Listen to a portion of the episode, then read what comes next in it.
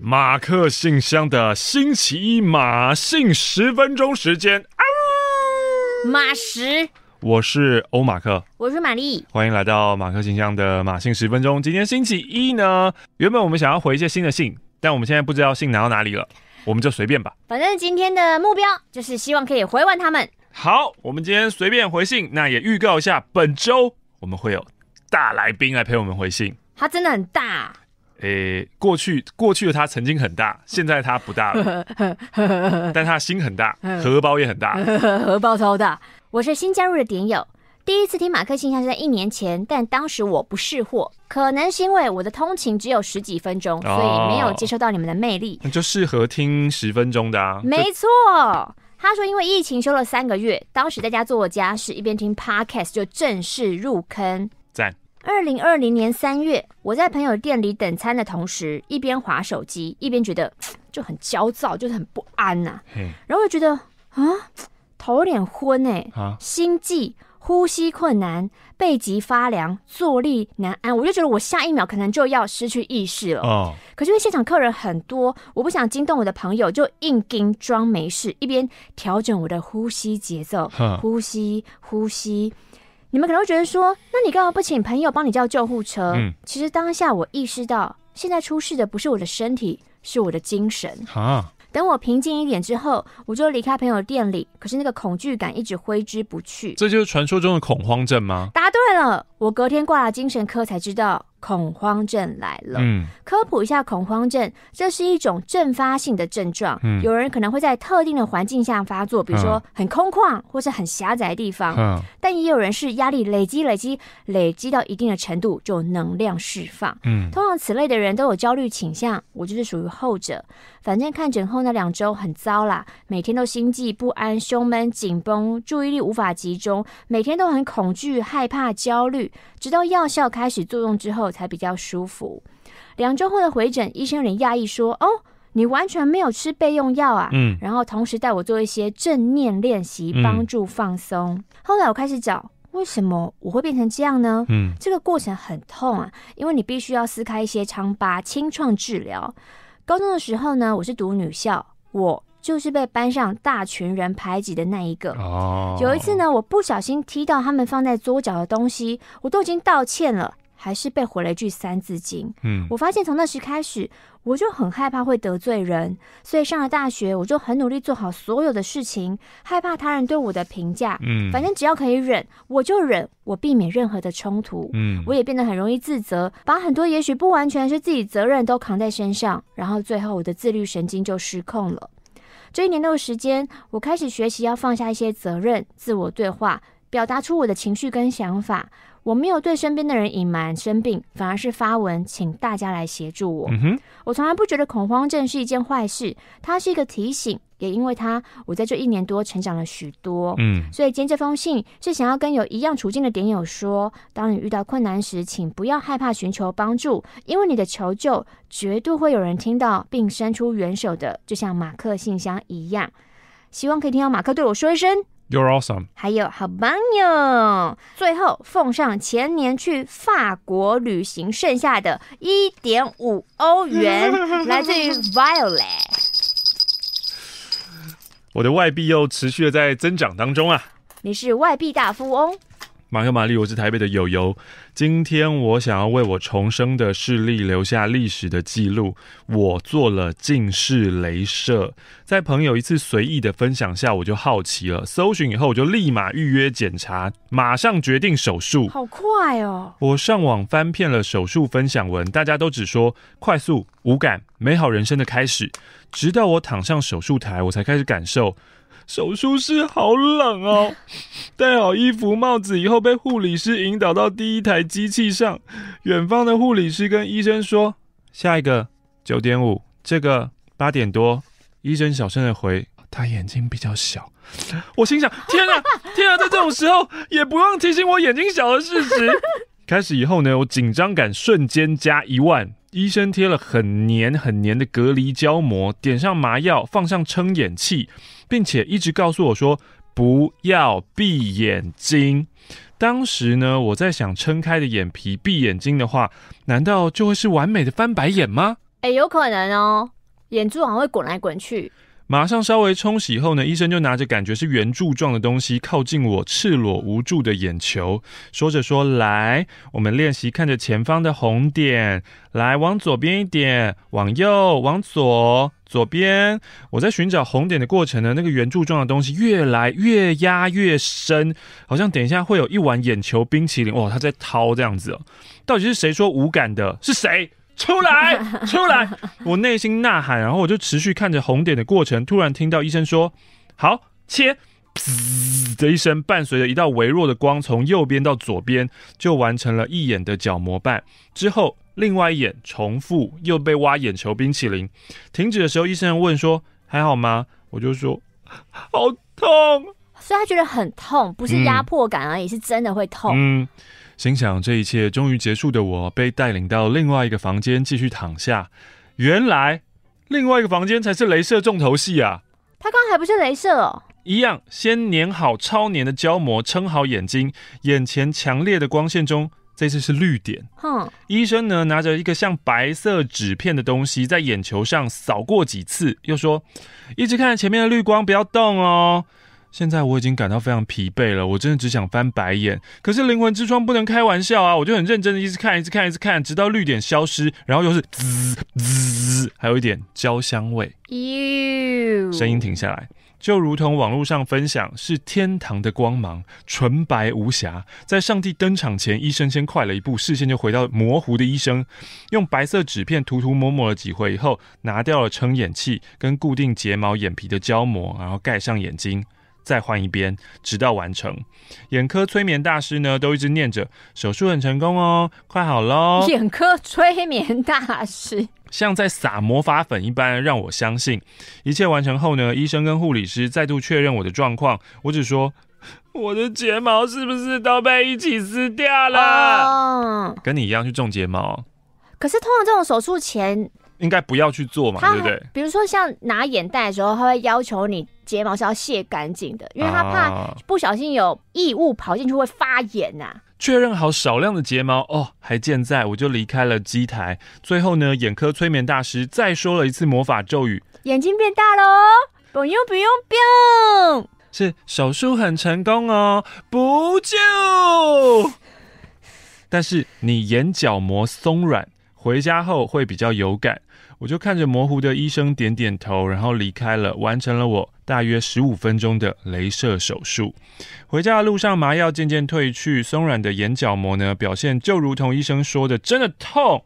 闭上眼睛，不停的流泪，直到睡着，直到眼皮被泪水粘合。然后当我再次醒来，一张开，我肚子好饿啊！现在呢是眼睛修复行程的第二天，为了保护眼睛，减少使用三 C 产品，我连续听了马克信箱两周。哇哦！我就决定来写信，嗯，跟大家分享重生的事例。切记，眼球固定器真的会痛，大概就是撞到玻璃酒瓶的感觉。感谢马克玛丽，我会努力传教的。哦，这封信来自于二零一九年的八月二十五。那你的视力应该现在很棒才对。哎呦！然后奉献了，喂，奉献一叠钱呢，二三，奉献了五百元。哇塞，还有时间吗？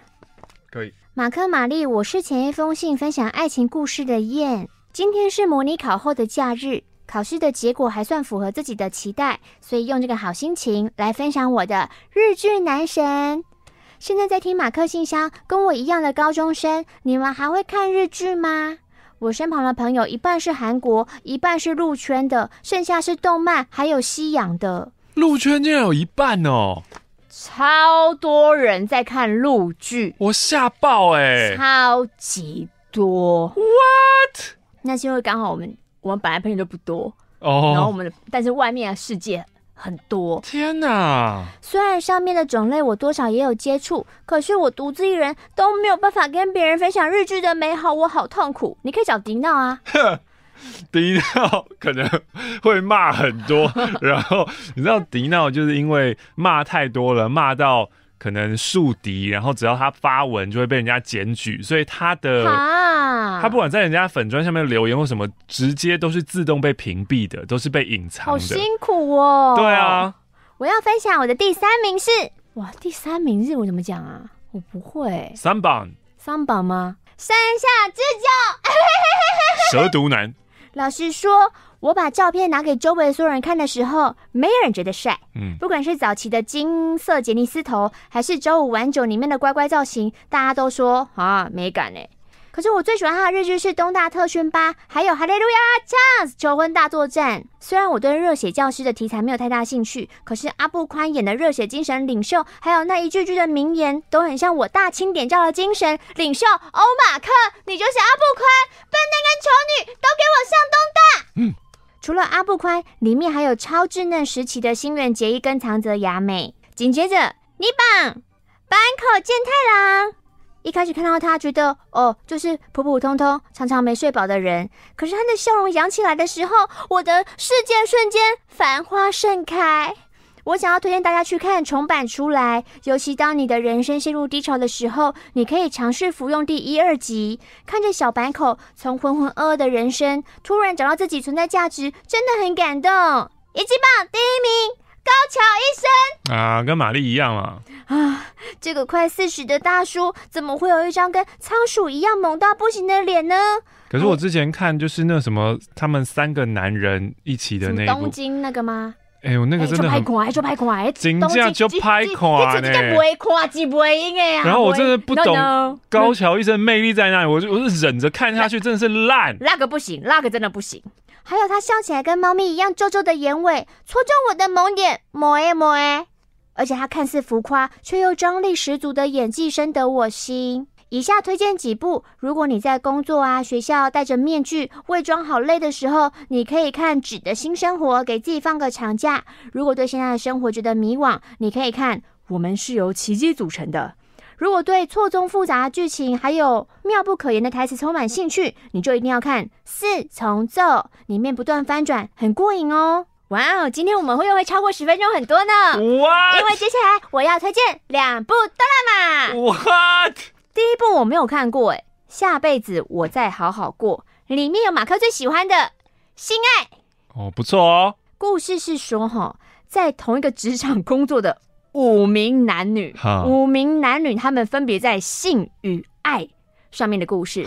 因为其中女主角有五个个性迥异的炮友，可是她在不知不觉中对其中一个晕船了。哦，那。相同对应的男主角也有很多个炮友，哈。那这样的设定让我想起好像常在马克信箱听到傻女孩的故事。哈。这部戏除了展示了渣男哄女生的 SOP，分析炮友的类型，也深入讲解了处女情节的心态、风俗店小姐的秘密、伪娘要如何吃掉直男的过程、哦、肛交、口交、性癖好，什么都有，大家都可以去看看这一个剧名叫做《下辈子我再好好过》哦。第二部要推荐的是《腐女不小心爱上 gay》，这个呢是一部被片名耽误的 LGBT 片啊。看似这个片名非常胡闹，可是有一股沉重的剧情。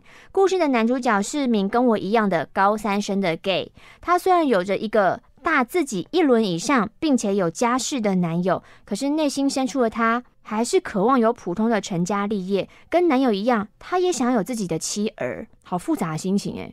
有一天，他在书店撞见了跟自己同班的女主角，正在买 BL 漫画。女主角为了守住身为腐女的秘密，慢慢的跟他靠近，慢慢的喜欢上这个男主角。哇，那就可以跟他共组家庭啦。但是才高三，在想这个是不是有点早啊？对，看了这部戏呢，我常常会。连接到自己的经历，不管是要隐藏我的性倾向、网络认识其他同类等等，遇到那些难过的剧情，我也哭得不能自己。比起一些过度包装、美化跟幻想的 BL 情节，这一部作为 gay 的我也可以背书，真的非常写实。尤其日本的氛围真的很压抑，所以痛苦的感觉也更深。如果你想要了解同志生活样貌，请一定要看。而且他每一集都会介绍一首 Queen 皇后乐团的歌，真的超级赞，不能自已。临时起意加码推荐，还有 I was born to love you。这个是泰国的 BL 短剧，叫做《曼谷同志故事》。里面有些剧情真的太瞎了。其中一个是两个男生去开房间，准备翻云覆雨的时候，他要拿润滑剂，他拿惨了三秒胶，于是屌就卡在瘦的屁眼里 拔不出来。哇，这个曼谷同志很硬啊。第二个是一个男生分别约了两个男生，我们要来三 P，结果两人的身份互为情侣，而且彼此互相偷吃，所以那变成一个奇怪的修罗场的情节。Uh、不晓得大家有没有看过以上的任何一部呢？哇，我真的都没有。哎、欸，那真的是恶意满满的，我故意把润滑剂跟三秒胶放在同一个抽屉里，那真的是太 这个哇。好的。